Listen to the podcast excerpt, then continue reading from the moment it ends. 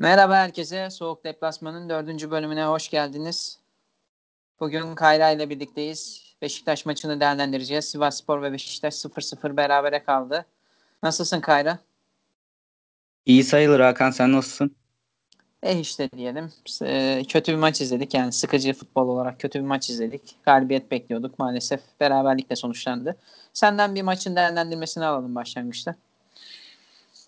Ee, senin de söylediğin gibi Sivasspor'un bu sene en keyifsiz 3-4 maçından birisiydi bu.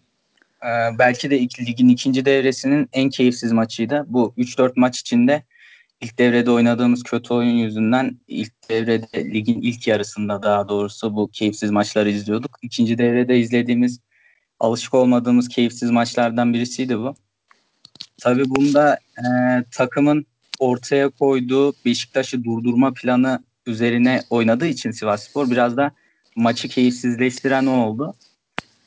Ee, Sivasspor geride rakibi bekleyerek hızlı ataklarla rakibi vurmaya çalıştı. Birkaç pozisyonda da gerçekten etkili olduk. Mesela Erdoğan'ın böyle topu yükseltmesi golü bulacağımız pozisyonda falan çok iyi bir geçiş oyunuydu aslında.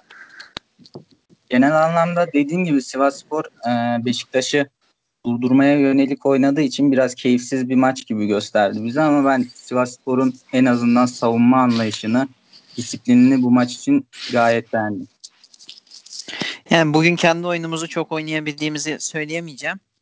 Ama e, işin savunma kısmını çok iyi yaptık, başarılı yaptık. Yani tek yönlü oynadığımız maçlarda genelde bu kadar iyi savunma yapamıyorduk bazı maçlar hariç.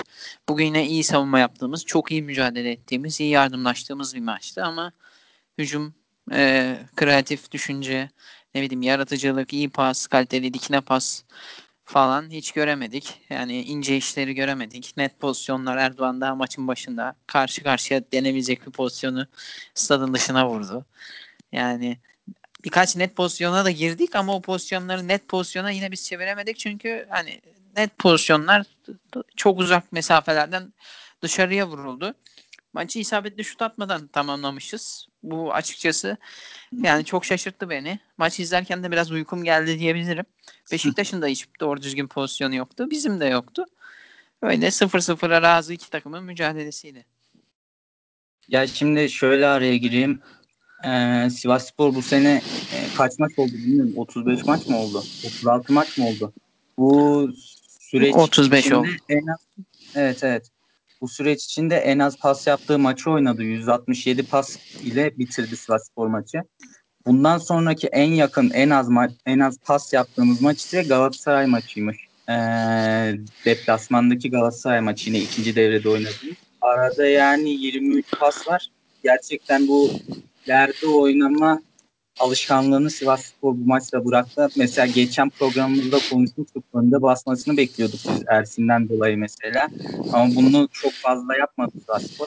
Çünkü şimdi biraz da e, hak vermedim değil aslında Rıza Hoca. Çünkü Beşiktaş biraz seri paslaşıyor. Orta alandaki e, oyuncuları pas tekniği açısından gayet iyi seviyede. O yüzden önde basmamaları, basmamamız daha doğrusu e, mantıklı karşılanabilir. Vallahi Öyle. ben hiç mantıklı karşılamıyorum. Kaleciye hiç basmadık. Kalecinin gerçekten ayağı kötü yani Ersin'in. 10 kere bassan 7'sini taca vurur ya da bize verir.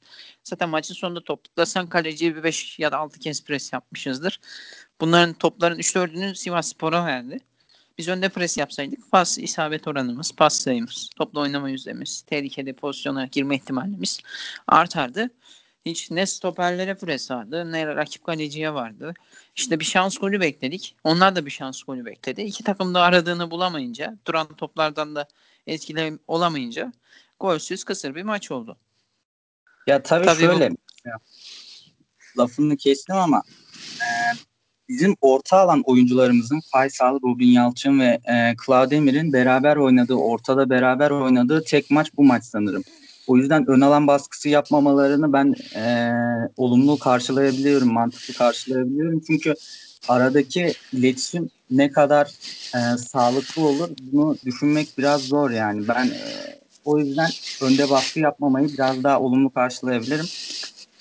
E, her ne kadar Ersin'in ayakları kötü olsa da bugün Josef'ten ziyade Atiba mesela iki stoperin arasına çok fazla girdi. E, defanstan çıkarken Beşiktaş kaleden çıkarken daha bizim orada e, önde baskı yapmamız halinde muhtemelen orta alanı boşaltıp onlar da ortadan delerek gelecekler, geleceklerdi. Josef'le olsun, Dorukan olsun ki Dorukan tercihi, Sergen Yalçın'ın Dorukan tercihi bunu işaret ediyor biraz. Dorukan top taşıyabilen, oyunu iki yönlü oynayabilen bir oyuncu. O yüzden ben e, senin aksine mantıklı buldum önde karşılamamayı. Ee, bugün hani maç kısır bir maç olduğu kilidi açamadı dedik ama yani bunda da hakemin inanılmaz büyük etkisi var. Çok daha maçın başında yani o 20. dakika mı dakikasını tam hatırlamıyorum ilk yarının ortalarında. Yani çok %100 penaltı. Bir de VAR'la iletişime geçiyor. VAR'ın onu çağırmaması skandal. Bir de Sivas Spor'un spiker en fazla foul yaptığı maçı olduğunu söyledi bu maç. Bunun evet, hiç sert oynadığımızla alakası yok. Hakemin yani 22 foul'ün en az 7 6-7 tanesi yani foul alakası olmayan pozisyonlar hakemin foul çalması. Yan yana duruyorlar Abu Bakar'la. Abu Bakar yere düşüyor. Fizik olarak çok hazır olmadığı için. Hakem sürekli foul çalıyor. Orta sahada aynı şekilde. Yani en ufak bir temasla Beşiktaş oyuncular kendini yere bıraktı. Hakem de orta sahada sürekli foul çaldı. Bu da zaten istatistiğe anında yansımış. 22 foul ne demektir abi bir takımın 90 dakikada? O 20. dakikadaki penaltı pozisyonu yani gözle görülür. Çok bariz. Yoruma kapalı bence. Çok net bir pozisyon. İşte Sivas Spor olunca var yok oluyor. Anlamıyorum yani. Nedir bu çifte standart çözemiyoruz. Ya şimdi ee, muhtemelen ya muhtemelen değil Beşiktaş'ı kurtarma operasyonuydu ama Beşiktaş o kadar kötüydü ki Sivas Spor Beşiktaş'ı o kadar iyi kilitledi ki Fırat Aydınus'un bu denli e, Beşiktaş lehine oynadığı bir maçta e, Beşiktaş hiç üretemedi. Nasıl diyeyim yani şimdi ceza sahasının içinden sadece bir tane şut çekmiş Beşiktaş. Bu yedi tane şutu var totalde zaten. Bunun altısı ceza sahasının dışında yani. Bu bile bunu işaret eder seviyede. Fırat Aydınus'un Beşiktaş'ı kurtaramadığı anlamında. E şimdi komik bir şey ama Sergen Yalçın maç sonunda şöyle bir şey dedi bir de Fırat Aydınus'la ilgili. Fırat Aydınus maçın en iyisi dedi. Harika bir maç yönetti dedi. Yani insanın aklıyla dalga geçer gibi o penaltı pozisyonunu vermeyen bir hakemi tebrik etmek. Onu da geçtim. Rozier'in e, değil faul, sarı kart, kırmızı kart olabilecek bir pozisyon ki geçen sene mesela biz kırmızı kart görmüştük deplasmandaki Beşiktaş maçında. O maçın hakemi de şimdiki maçın yani son oynadığımız Beşiktaş maçının var hakemi Alişan Salandı yine. O zaman kırmızı kart göstermişti Uğur Çiftçi'ye. Bu maçta VAR'a bile çağırmadı. Onu da geçtim. Ee, Wellington sanırım. Wellington ikinci yarının başında sarı kart görmüştü.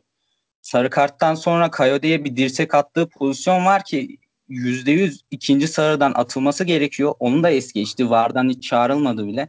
Yani resmen operasyon çekmeye çalıştılar Sivas'a. Daha doğrusu Beşiktaş'ı kurtarmak için operasyon çektiler. Arada yanan Sivas Spor oldu her zaman olduğu gibi. Ama işte bir şekilde biz harika oynadığımız için Beşiktaş'a e, fırsat vermedik. Galibiyet almalarını engelledik. Fırat Aydınus e, görevinde başarılı olamadı yani.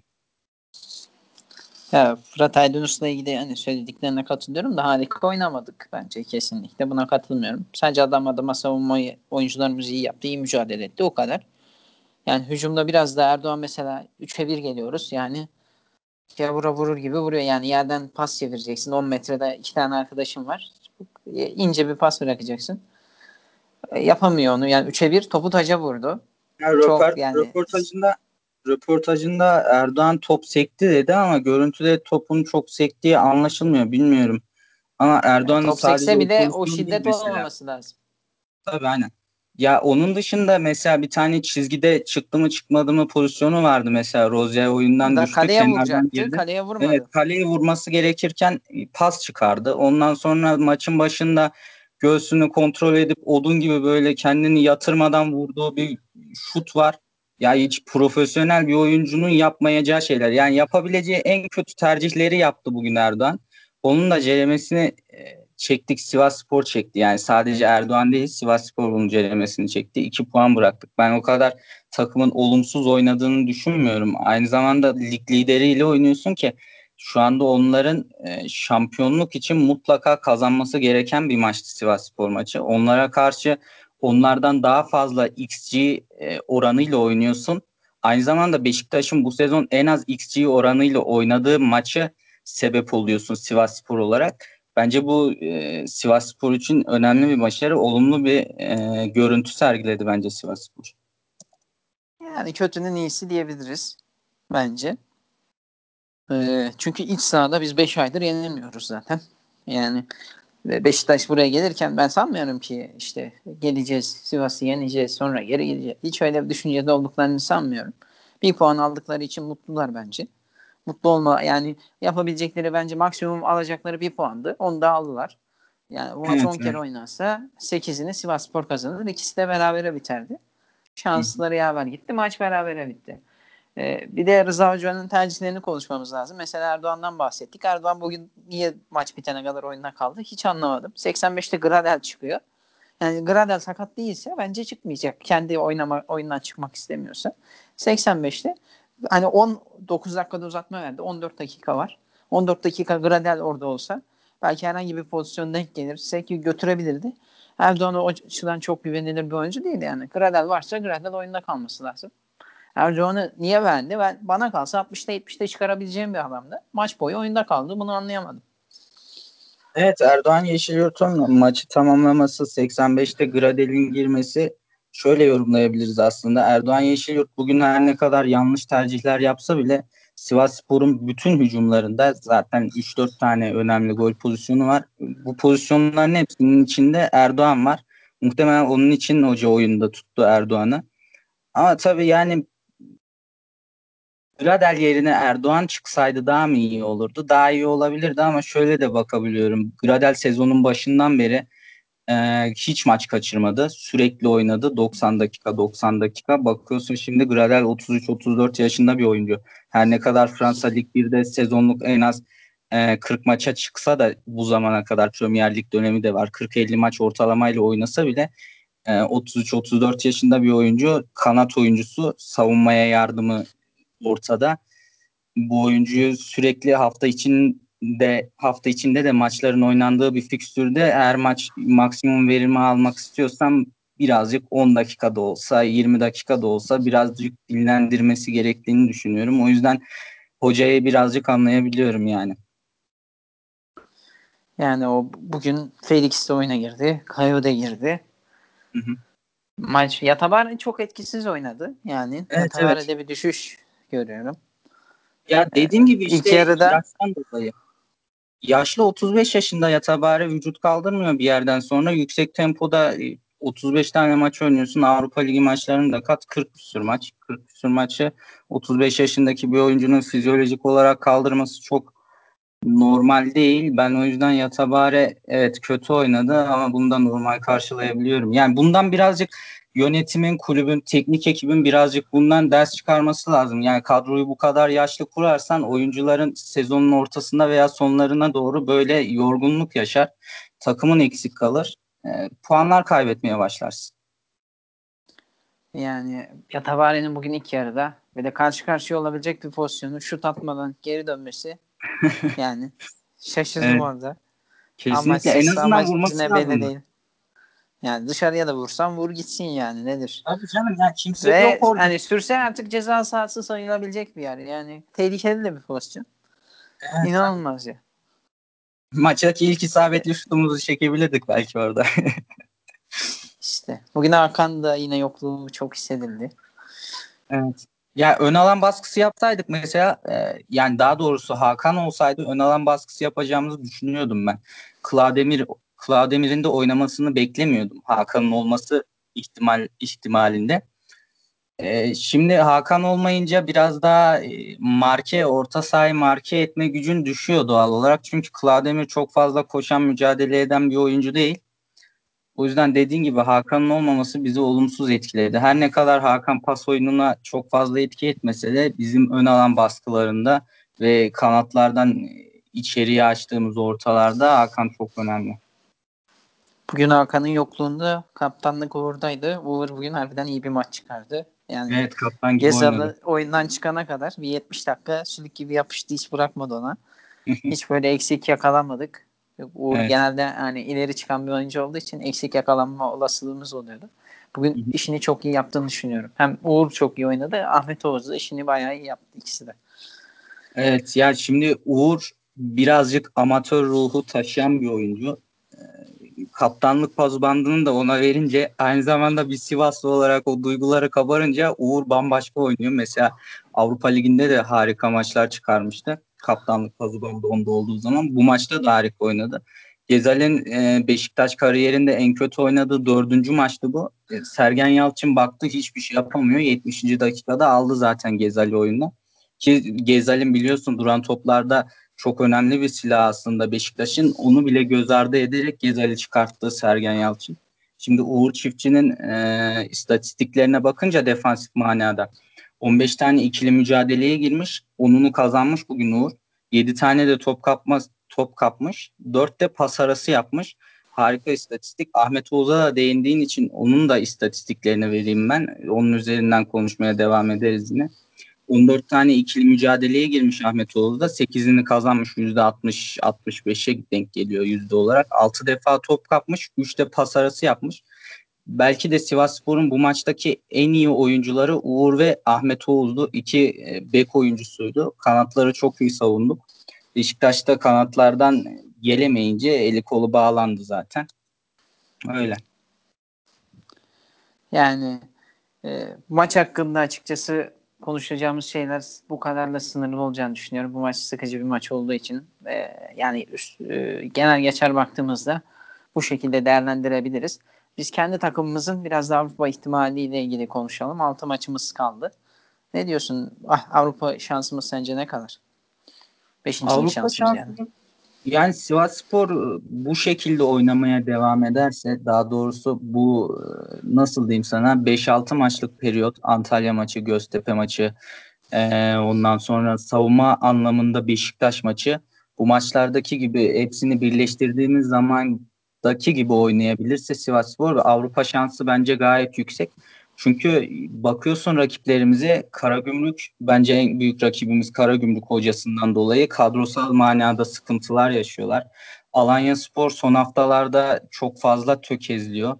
Hatay Spor tökezlemeye başladı. Ee, Sivas Spor'un fikstüründe zor maçlar yok mu? Var. Mesela e, Başakşehir kümeye, kümede kalma mücadelesi veriyor. E, ligin bitimine 3 hafta kala Başakşehir'le oynayacağız. Ondan sonra Fenerbahçe şampiyonluğa oynuyor. Ligin bitimine iki hafta kala Fenerbahçe ile oynayacağız. Direkt rakiplerimizden Gazişehir ile oynayacağız mesela Avrupa Ligi'ne gitme mücadelesinde. Bunlar önemli maçlar ama biz bu takımlardan e, kötü mü oynuyoruz? Kesinlikle kötü oynamıyoruz. Şu anda Süper Lig'in en iyi futbol oynayan takımlarından birisiyiz. Belki de e, birisiyiz. Birinci sırada biz varız diyeyim daha doğrusu. Gerçekten kusursuz oynuyoruz bence. O yüzden bu maçlardan en az kayıpla atlatacağımıza dair inancım tam. Ya ben daha önce de söylemiştim. Sezonu yenilmeden bitireceğimize inanıyorum. Sezonu yenilmeden bitireceğimiz için de beşinciliğe ulaşıp beşinciliğe ulaşacağımızı düşünüyorum. Beraberlikler olabilir demiştim. Bugün ilk beraberliğimizi aldık. Hani çünkü Sivasspor isteyince yenilmiyor. Yani kitleyebildiği zaman, e, istediği zaman istediği herhangi bir rakibe karşı maçı kitleyebiliyor. Böyle bir avantajı var. E, Bugün kitlemeyi tercih etti hoca. Çok hücumu düşünmedi. Rakip hata yaparsa atarız dedi. Rakip de öyle bir hata yapmayınca biz de golü bulamadık. Yani sağlık olsun. Ha, iki puan gitti. da aslında biz değerlendiremedik. Yani yaptılar çok bariz de bir hata yaptıklarını düşünmüyorum. Yani çok aman aman. Bir Erdoğan'ın o taca çıktı diye bıraktığı pozisyon aslında çok net bir pozisyon ama çok ucuz harcadı. Diğerleri hani kendi şey ürettiğimiz şeyler. Mesela geçiş pozisyonu Erdoğan'ın e, topu kaldırdığı pozisyon Beşiktaş savunmasının tam böyle dörde üç yakaladık sanırım.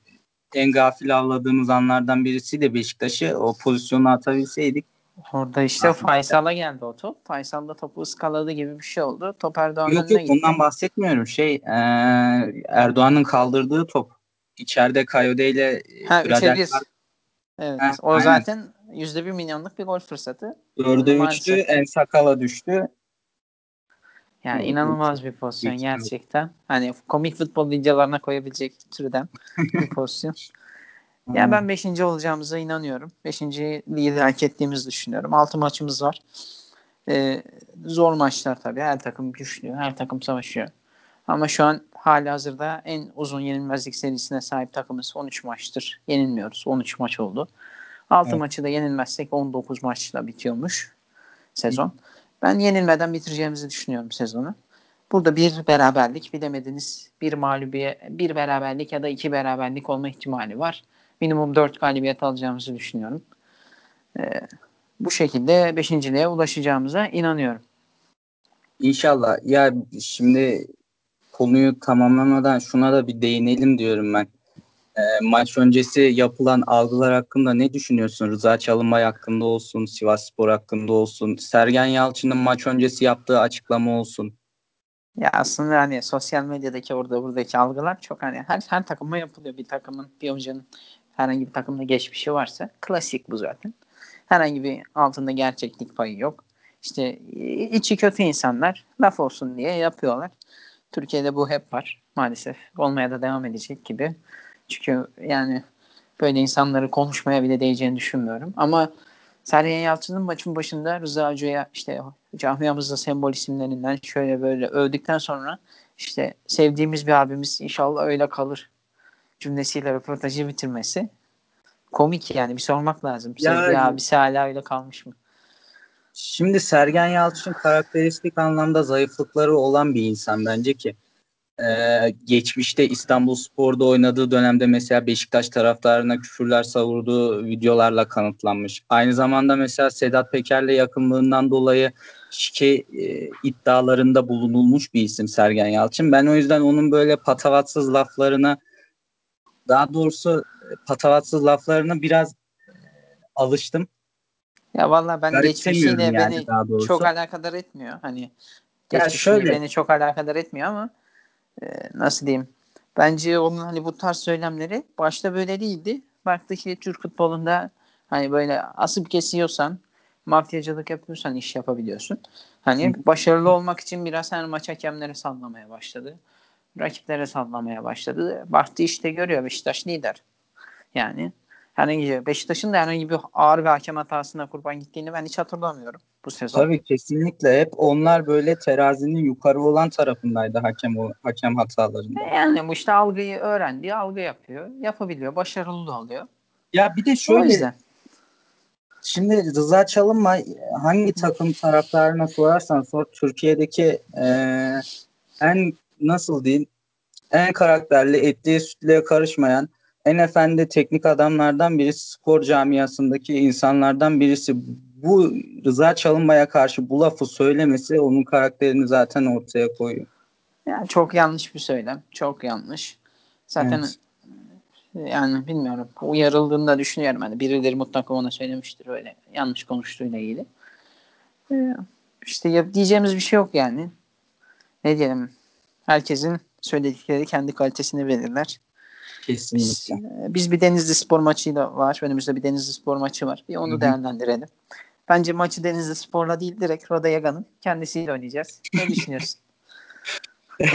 Çok haklısın çünkü Denizli Spor'da şimdi baktığımız zaman Rodega'dan başka e, belki Sagal'ı sayabiliriz. Sagal'da ben o kadar etkili bir oyuncu olduğunu düşünmüyorum Denizli Spor tarafında.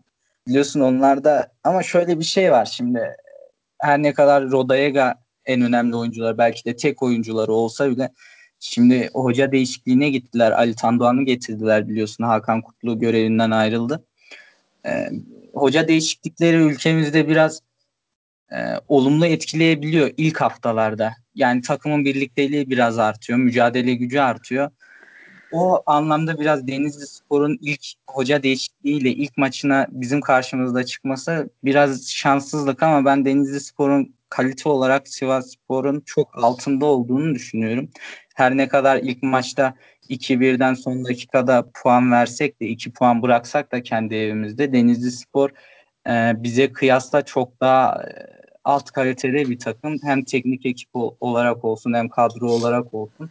O yüzden e, mutlaka 3 puan almamız gerekiyor ve alacağımıza da inanıyorum ben. E, ligin ilk yarısında oynadığımız maçı çok trajik bir şekilde 2 puan bırakmıştık yani. Çok üzülmüştüm. Çok zayıf bir takıma son dakikada öyle gol yemek e, üzmüştü beni. Ben baktığımızda ya onların hani böyle hoja değişikliğinin e, şöyle söyleyeyim hoca değişikliğinin çok bize yani yansımayacağını düşünüyorum. Geçen 2-1'den 3-2 Erzurum'a maç verdiler. Orada artık psikolojik olarak tamamen yıkıldıklarını düşünüyorum. Çünkü oyuncular zaten maaşlarını alamıyorlarmış uzun süredir. Hani Denizli basın böyle söylüyor. Çok uzun süredir e, maaşlarını alamayan bir takımda hmm, nasıl diyelim böyle bir motivasyon da olmayınca hani artık 26 puandalar. Biraz rakipler de arayı açmaya başladı. Bir de öne geçseler de kazanamıyor adamlar. Adam Rodayega yani kendini Rodayega'nın yerine koyduğun zaman müthiş iki tane gol atıyorsun. Orta sahadan atıyorsun. Hani 5 dakikada takımın iki tane gol diyor. Yine kazanamıyorsun. E, bir yerde adam da illallah diyecek bırakacak yani mücadele pes ediyorsun. İnancın kırılıyor ki zaten onlar çok e, nasıl diyelim inancı yüksek de olsa çok böyle motive de gelseler zaten bizden kalite olarak düşük takımlar biz onları o şekilde de yeniriz. Ama bence bizim maça çok motivasyonu yüksek bir şekilde de gelmeyecekler yani. Ya tabii Ali Tandoğan'ın tabii hocalık olarak ne kadar iyi olduğu Şanlıurfa'da bir dönemi olmuştu yanlış hatırlamıyorsam. Altay'da bir dönemi olmuştu. Öyle ben çok parlak dönemini hatırlamıyorum. Motive anlamda da takımını ne kadar motive edebilir ee, biraz soru işareti ama her ne olursa olsun birazcık birliktelikleri, mücadele güçleri artacaktır. Bakalım inşallah 3 puanla döneceğiz Denizli'den. Yani işte şimdi parasını almayan bir adamı ne kadar motive edebilirsin ki yani? yani adam parasını almıyor, takım sürekli kaybediyor. Ee, adamı yani öyle konuşmalarla olmuyor bu motivasyon işleri. Ki parayla oluyor. Para da bildiğimiz kadarıyla, gördüğümüz, okuduğumuz kadarıyla Denizli'de yok yani muhtemelen. Yönetimsel ciddi sorunları, sıkıntıları var demek ki. Onlara da artık gelecek yıl başarılar diliyoruz. Biz yani evet, Denizli Spor'u yeneceğimizi düşünüyorum. Rahat bir şekilde. İnşallah. Ondan sonra da bir Malatya maçımız var. O maçı da e, almamız lazım. O maç biraz daha zorlarlar bizi ama o maçı da alabileceğimiz e, inanıyorum. Kazanacağımızı düşünüyorum. Yani hiç hata yapmamamız gereken maçlar böyle hem Denizli maçında hem Malatya maçında böyle nasıl diyelim hiç böyle e, taraftar olarak böyle puan kaybını düşünmememiz gereken oyunu izlerken de böyle force edip golleri bulup almamız gereken maçlar. Avrupa'ya tekrar gitmemiz lazım çünkü yani biz seyircili bir şekilde Avrupa'da olursak yani e, çok farklı olur. Ya inşallah onu konuşmuştuk mesela geçen bölümlerde de konuşmuştuk. Ee, şehrin bir daha birlikte olması için Avrupa Ligi'ne gitmemiz çok önemli kulübün marka değeri için falan. Ya dediğin gibi Malatya ve Denizli maçında biz geçen devrede 4 puan bıraktık tam. 2 puan alabilmiş bittik iki takımdan da. Mesela oradaki 4 puan şu anda olsa bizde biz Avrupa'nın en büyük e, favorisiydik. İnşallah bu önümüzdeki iki maçta tekrar puanlar bırakmayacağız. Tabii bunda Malatya maçına daha var ama Malatya'nın kazanarak gelmesi lazım bizim maça. İki maçları var önlerinde. İki maçı da kazanarak gelirlerse ligi artık kafada bitirmiş olarak gelecekler. Bizim için biraz daha rahat bir maç olur. Denizli maçında da Denizli'nin biraz daha puan farkı olduğu için yukarıda dediğin gibi kafa olarak ligi bitirmiş olabilirler. İnşallah bundan yararlanan, bundan e, olumlu şekilde çıkan taraf biz oluruz. E, Sivas Spor'la ilgili açıkçası bu bölümde konuşabileceğimiz şeyler bence bu kadar. Bir hı hı. küçük bir parantez açıp bir, şu Avrupa Süper Ligi konusuyla ilgili biraz konuşmak istiyorum. Ligi dün kurdular. Bugün dağılıyor. Yani ilginç. Dün bir darbe gibi bir şey oldu. Yani bir anda 12 kulüp dün değil iki gün önce. Bir anda işte biz çıkıyoruz şöyle olacak böyle olacak uçacağız kaçacağız bildiriler yayınladılar. Taraftarlardan inanılmaz tepkiler. Dünyanın her yerinden inanılmaz tepkiler. Bugün baktığımızda şu an hani son haberleri okuduğumda Manchester United'ın başkanı istifa etmiş. Juventus'un başkanı istifa etmiş. Bu kadar sert e, taraftar tepkilerinden dolayı. Bunlar da sahiplik üstüne kurulan kulüpler evet. aslında. Evet. Çok aidiyet olmadığı için hani ticari düşünmüşler ama taraftarlardan bu kadar sert tepki beklemiyorlardı muhtemelen. Bu Avrupa Süper Ligi ile ilgili ne düşünüyorsun? Ya futbolun e, bu kadar fazla getirisi e, mali anlamda bu kadar fazla paraların dönmesi böyle çatlaklara e, sebep olabiliyor. Mesela Florentino Perez Avrupa Süper Ligi'nin kurucusu, Real Madrid'in başkanı belki de futbolun e, mali açıdan, ekonomik açıdan bu seviyeye gelmesinin en büyük sebebi ki e, nasıl diyeyim Ronaldo'ya verdiği paralar 60 milyon, 80 milyon hiç böyle de hesabı olmayan kimsenin vermediği paraları zamanında vermesi futbolun bu noktaya evrilmesine sebep oldu. Zaten şimdi e, Avrupa Süper Ligi'nin kurulması da mali sebepler biliyorsun. E, bakıyorsun futbolun ruhuna aykırı bu kadar e, mali düşünceyle organizasyonlar e, oluşturulması vesaire. Çünkü nasıl diyeyim sana her ne kadar kulüpler yüksek bütçelerle oluşturulsa bile futbolu güzel yapan şey zaten düşük bütçeli takımların büyük takımları yenebilmesi, taktiksel manada onları durdurabilecek ve onları yıkabilecek e, değişkenlikler gösterebilmesi. Mesela bugün Marcelo Bielsa Leeds United'ın e, teknik direktörü, dünyanın en sevilen teknik direktörlerinden biri ise e, bu taktiksel e, kaymaları yapabilmesi, e, futbola yenilik katabilmesi, büyük bütçeli takımları mağlup edebilmek adına. E, aynı zamanda mesela Atalanta teknik direktörü Gasperini Atalanta'yı taşı, taşıdığı seviyeye gördüğümüz zaman Atalanta'nın geçmişiyle karşılaştırdığımız zaman futbolun ne, neden güzel bir spor olduğunu, neden bu kadar insanın peşinde koştuğunu gösteren e, şeyler bunlar. E, futbolun ruhuna aykırı bir organizasyondu zaten. Umarım yapılmaz. E, dediğim gibi yani futbolun ruhuna aykırı olduğu için ben pek tasdik etmiyorum.